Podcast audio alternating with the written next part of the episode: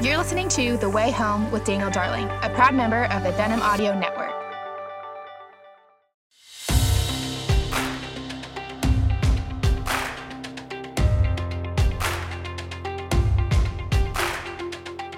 Welcome back to the Way Home podcast. It's so good to be with you again, my friends. We are doing a special series of podcasts here on the way home that coincide with the release of my new book called A Way with Words Using Our Online Conversations for Good. And I am excited to welcome back Max Lucado. Uh, Max doesn't really need an introduction.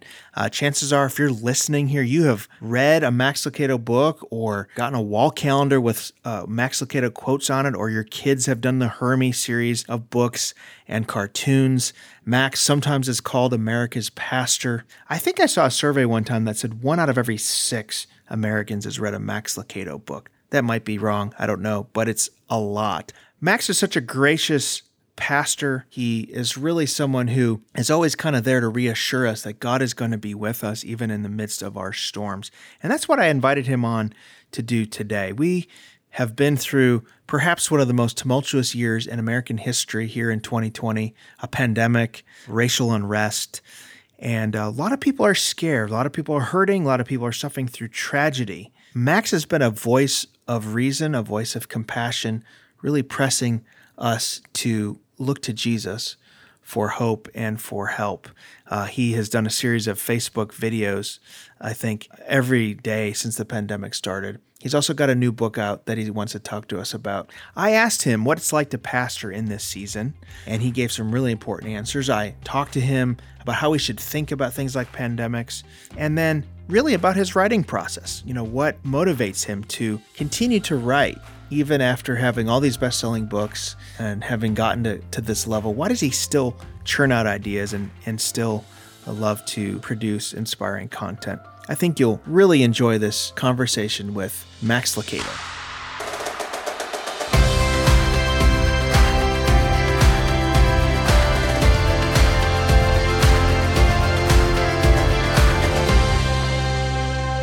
I'm glad to have uh, back on the podcast uh, Max Lucado. Max, thanks for being back on the. On well, the thank you. It really is a treat to to talk to you again. I hope I hope that you're holding up and hanging in there. Yeah, we are. You know, it's been uh, interesting times this year. 2020 will likely be a year that we'll remember, don't you think? Yeah, I, I think it's going to be one of those that's pondered and revisited by historians.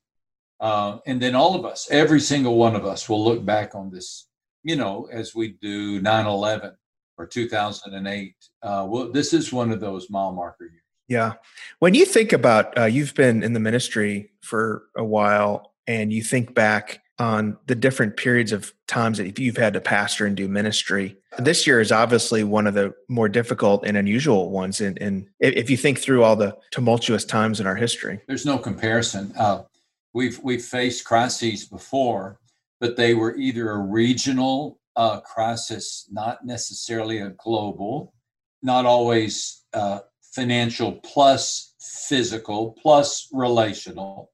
I don't. I don't know if I, I did read a historian. I'm, I'm sorry, a futurist state that this will be in history the most profound event in history.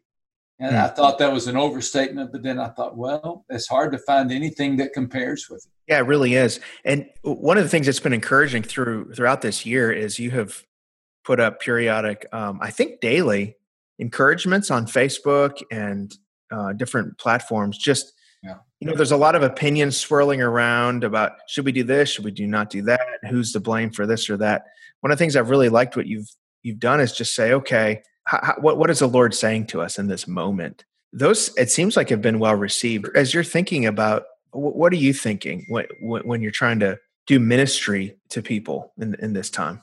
That's that's really a great question because uh, I I see that when we minister to people, we're trying to plant truth in their thought process, especially in a time in which there's so much anxiety and fear if we can just counterbalance that or offset that with a with a, a teaching of encouragement uh, because fearful people make bad decisions and fearful people uh, have difficult relationships Anxious people have unhealthy bodies.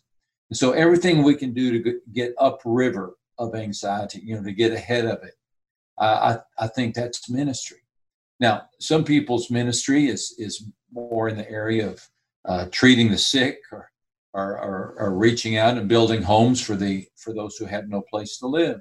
In, in my case, I think my ministry is, is encouraging ideas, depositing encouraging seeds of hope in, in people's thought process, hoping that they will bear fruit and keep them from going down one of these dangerous, dangerous paths. Mm. The title of your book is You Are Not Alone, which I think is you probably didn't plan that this year. I'm guessing you were planning that years before this, but I can't think of a more apropos message for this year. And I it does sense that a lot of people feel alone. And you know, before the pandemic, where people were uh, shuttered up by themselves, there was a loneliness epidemic before this. Is that kind of what motivated you to do this? Yeah, you, both of your observations there are really spot on. Uh, I, we had no clue, of course. This book was written uh, and went to went to press long before the pandemic, and the title was selected long before we uh, considered quarantine and isolation. I did go back and the final draft. You know you get one more shot at the book before it goes to press. And by then uh, all this was beginning to happen. And so i did in, enter uh, a paragraph in the first chapter talking about the significance of living in a day in which we're actually urged not to make contact with one another uh, just just today i went to a bike shop of and and I, I walked up with my bike. I, I had something broken in my bike, and there's the sign do not enter if you're not wearing a mask. And, you know, it's a, I get it. And I put a mask on and I still took my bike in. I understand the situation, but it's off putting.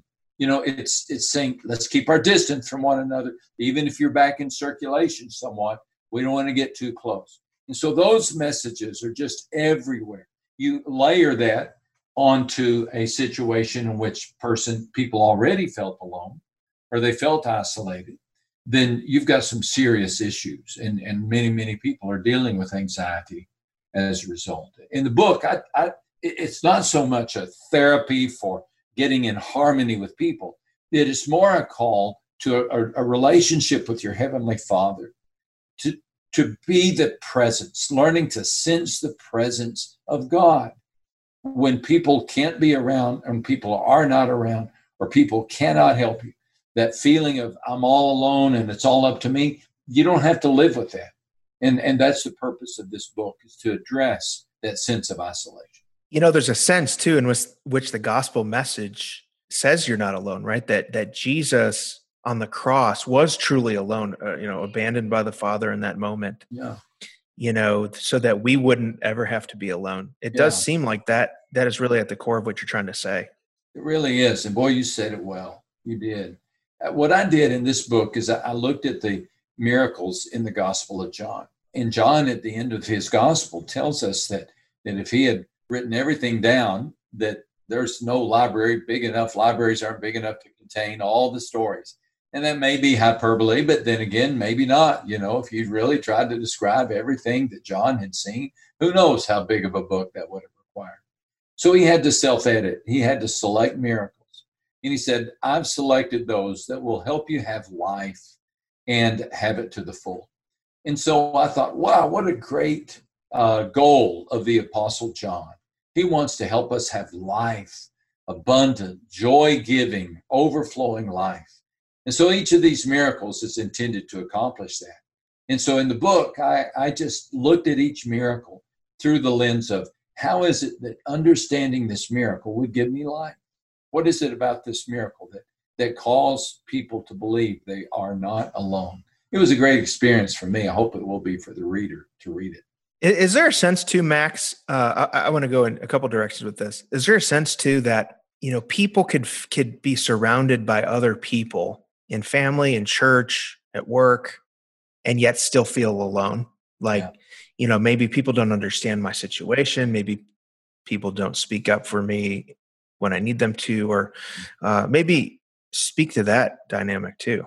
I believe that's a great point because you can be, you know, even if we're ever able to be in a crowded room again or or stadium, you know, you you you you can feel lonely in such a situation because you feel overwhelmed, just simply overwhelmed by all of the challenges that life brings. And when you feel that, when you have that deer in the headlights look on your face, but when you when you think there's information is too much to process, or the grief is too deep to bear, or the problems are too many to solve, the result is a sense of isolation. It's all up to me, and I ain't much. I begin I begin the, the, the book telling a story about a lady who said those words to me in a hospital. Uh, her son was uh, recovering from a terrible car accident. Uh, he was trying to also to to re- recover from an opioid addiction. His dad was AWOL. Her husband hadn't been seen, and there in the waiting room, she said, "You know, it's really it's all up to me, and I ain't much." And that phrase stuck with me and I believe that describes many people. They feel like it's all up to them to solve their problems. And they look at their resources and they say, and I just ain't much. Mm-hmm. Uh, I think about leaders too today. Uh, there's something about leadership that can make people feel isolated and alone. I mean, we've seen even the last couple of years, pastors even, you know, take their own lives and in a tragic way, people we've known and loved. What is it about leadership that sometimes feels isolating? That's a great question. Uh, I, have been senior pastor. i am semi-retired right now, and so I'm no longer senior pastor of the church. But for decades, I was, and I understand uh, that uh, buck stops here mentality often comes with with leadership, but it doesn't have to. It doesn't have to. Uh, there, there is a misconception that many many of us carry into leadership that we have to fix every problem and have to come up with every solution. And when we carry that misconception, it, it creates a weight and an expectation that's too too big to carry. And I think that's why leadership can feel so lonely. I really mm-hmm. do. Mm-hmm. Uh, I, I, believe the better path is to recognize you're a leader, but you're also a, a person completely dependent upon God. And His Holy Spirit, the Holy Spirit will fill us he will give us what we need. And sometimes He doesn't give us what we need until we actually need it in that moment. But that's okay. And so leadership is better, better lived out in this dependence upon God. But uh, if we ever think that it's up to us to lead an organization or lead a family or lead a tribe or a troop, uh, then that's that's going to lead to anxiety and stress. Mm. Do you think too that one of the things I've I've observed, but I'm curious your experience with being around leaders and being a leader yourself, that his leadership or her leadership really kind of rises and falls on their, you know, their feelings of security or insecurity. So for instance, you know, you it seems like most leadership issues stem from someone who's just not very secure in who they are before God, you know, confident in what in who God has made them to be. Have you seen that in your experience? I, I, think I think the best philosophy in leadership, yes, I have seen that. And I think that can be dealt with by tweaking the definition of leadership. If leadership is to succeed in leading people, that's a vague and a difficult mm. mountain to climb. If leadership, however, is to help your team succeed, mm. then that gives you a clearer task uh, the, the, the seasons that I did poorly as a leader are the seasons that I felt like I needed to really be that gung ho, out front, rallying, cheerleading, look at me, flex my muscles, go where I'm going type of leader. Uh, the seasons that I did better were those days that I woke up and said, Now, how can I help so and so succeed today? Or I'm going to contact so and so and see what she needs or I'm going to do my best to bring the best out of that team and take more the posture of serving those people. And I believe that activates then a, a, a success where you're where you're seeing the other team, your team members grow. And I, I believe that's a much healthier posture. Yeah, that's that's really good. Uh, you're talking about not being alone. I, I'd love for you just to speak a little bit about how it seems like God, when you read Scripture, God has wired human beings that we're relational beings, that we don't do well alone. You know, like people who study the brain so that our brain doesn't operate well in isolation. We need other people to help be formed and all that. So maybe speak to, to that dynamic and, and, and what you're, you're talking about about loneliness. Whenever we feel like it's all up to us and we ain't much, the result of that is going to be uh, it's going to have an impact upon our physical health, our emotional health, and our relational health. There's an interesting uh, study, uh, especially in the days of quarantine and isolation, that, that suggested that uh, living alone is uh, physically like smoking 15 cigarettes a day. It has that negative, that that that stressful mm. reaction in our bodies I do believe that we were made to have certain levels of interaction with other people. Of course, many people want more. My wife wants it all the time. I want it a little bit less. But all of us were made to have that interaction because uh, through interaction with others, we feel affirmed, we feel validated, and we recognize that we're a part of a community. Now, ideally, we were made to, to have all of that met through a relationship with God and so that's why I think these miracles in the Bible are so helpful because they tell us that God is for us and that God is with us. When Jesus raised Lazarus from the dead, what was that message? When Jesus fed the 5,000, what was the message? Each one of these miracles has a message to people who feel all alone. And quarrying those messages is really a wonderful experience and a wonderful exercise in helping us allow allow God to fill that emptiness that we feel when we're all by ourselves. What are some practices that you'd recommend for people to draw close and, and, and sense and feel the presence of God? Oh boy, that's such a, a great question. Uh, think about what you do when you want to draw close and feel the presence of another human being. What do you do? Well, you communicate, you talk, you share your deepest feelings, you listen, you confess, you admit, you celebrate, you laugh. Well, these are all elements of a healthy relationship with your Heavenly Father. What you would do to build a friendship with somebody else is exactly what you do to build a friendship with your Heavenly Father. You talk, you listen, you celebrate, you confess, you ask for help, you interact. You, you, you wouldn't build a friendship with somebody based on a one hour conversation in a very stilted environment once a week. Uh, and, and many people, that's their understanding of God. You go to a church or you go to a religious gathering, and there you, you, you, you go through some unusual uh, practices that you don't do the rest of the week. Well, that's not going to work. The relationship with your Heavenly Father is a friendship, it really is. And so we talk to Him all the time, but also we listen. We listen through reading Scripture but we listen through the impressions of the Holy Spirit that that uh, who lives within us.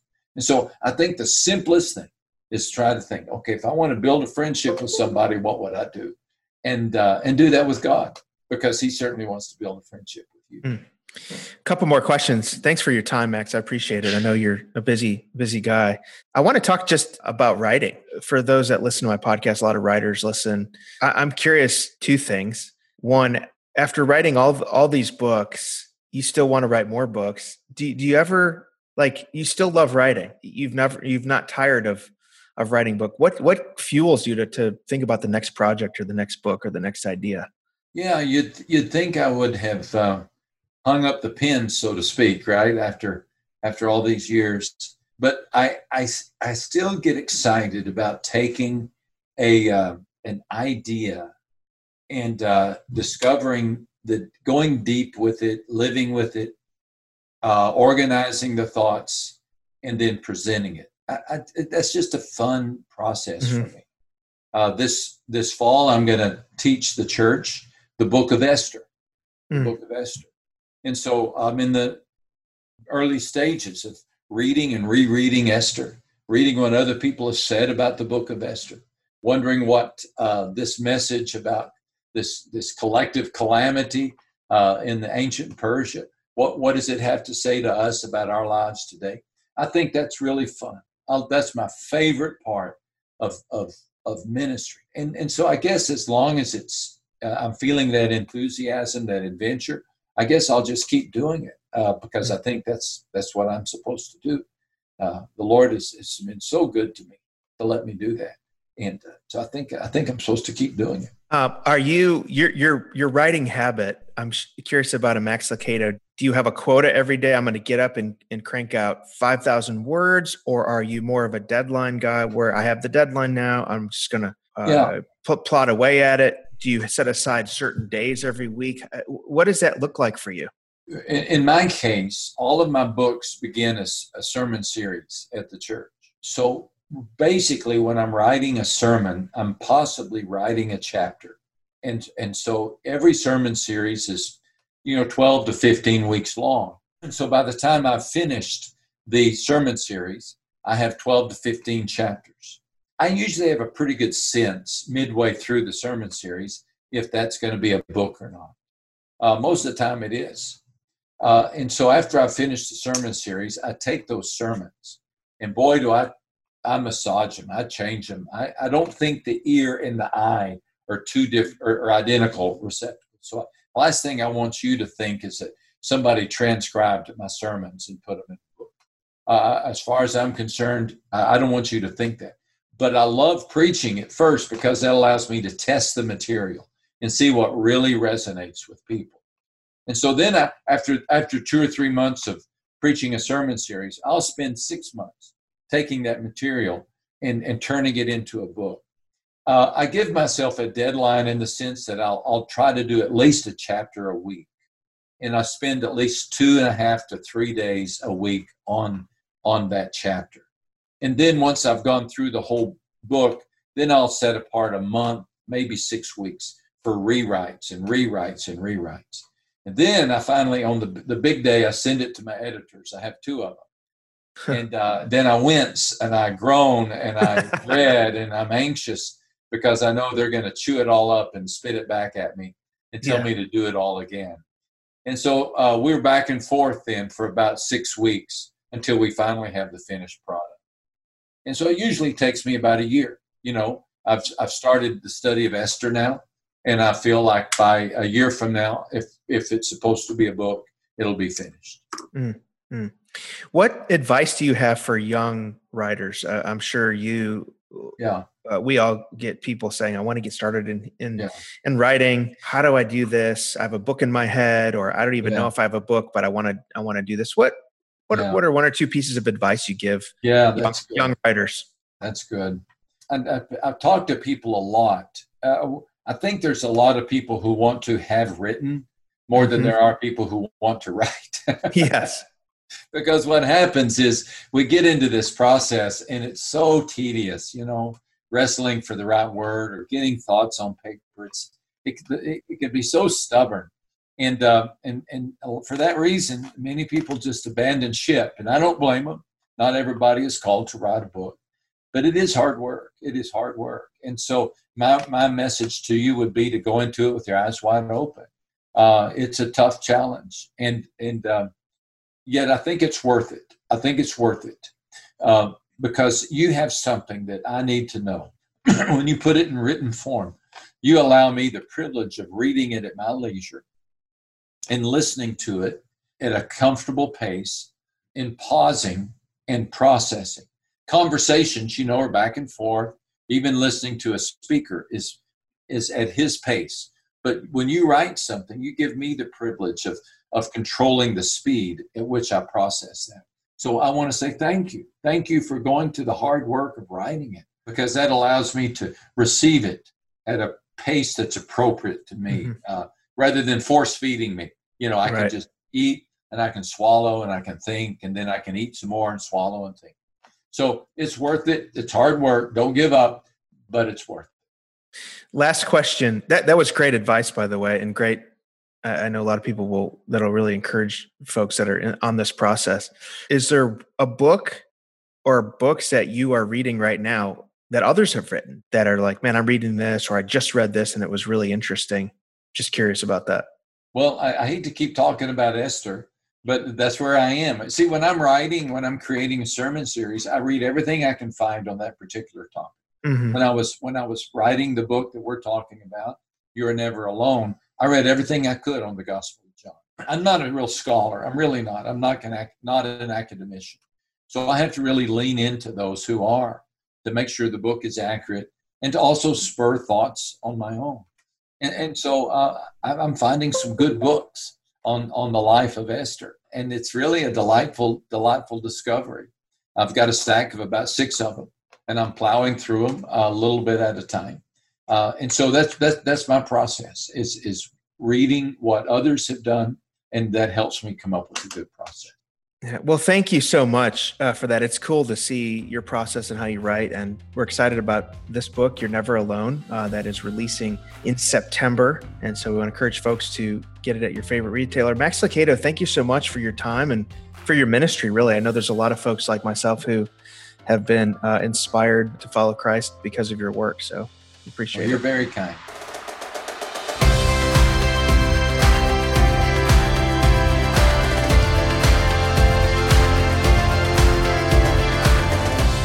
Thank you for listening to this edition of the Way Home podcast with Daniel Darling. For more information, you can visit danieldarling.com. If you do like this podcast, we encourage you to subscribe on iTunes or your favorite podcast catcher. We also encourage you to rate and review so others can know about the podcast. You can follow me at, at Dan Darling on Twitter or go to my Facebook page, facebook.com slash Daniel M. Darling. I also want to encourage you again to check out my latest book, A Way with Words, and you can visit awaywithwordsbook.com and find out special pre-order bonuses if you order by August 18th. Thank you for listening again to the Way Home podcast. This is a production of the National Religious Broadcasters.